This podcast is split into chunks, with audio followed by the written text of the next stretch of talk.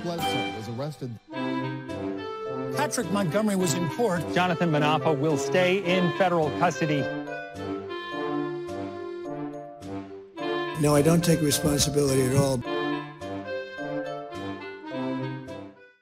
Everyone, welcome to the show. Patrick McCaughey is facing the longest prison sentence of any January 6 defendant so far. McCaughey was seen on video. You guys remember this inside the lower West Terrace tunnel.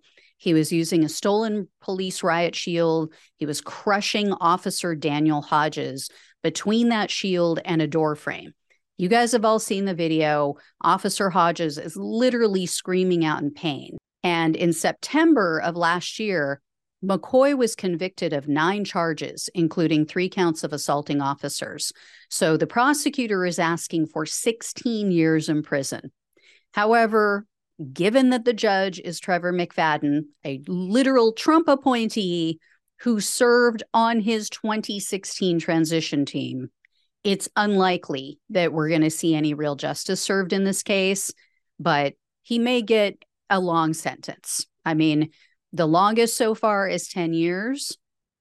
That was given to a police officer who was violent with with other officers. I don't know. I you know, he this guy should get more. He should. but we'll see what Judge McFadden does. So I will let you guys know when he is sentenced is coming up soon.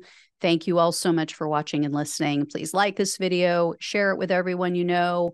Please become a supporter of the show if you can, um, even if it's one time. And please subscribe to the channel if you're not already.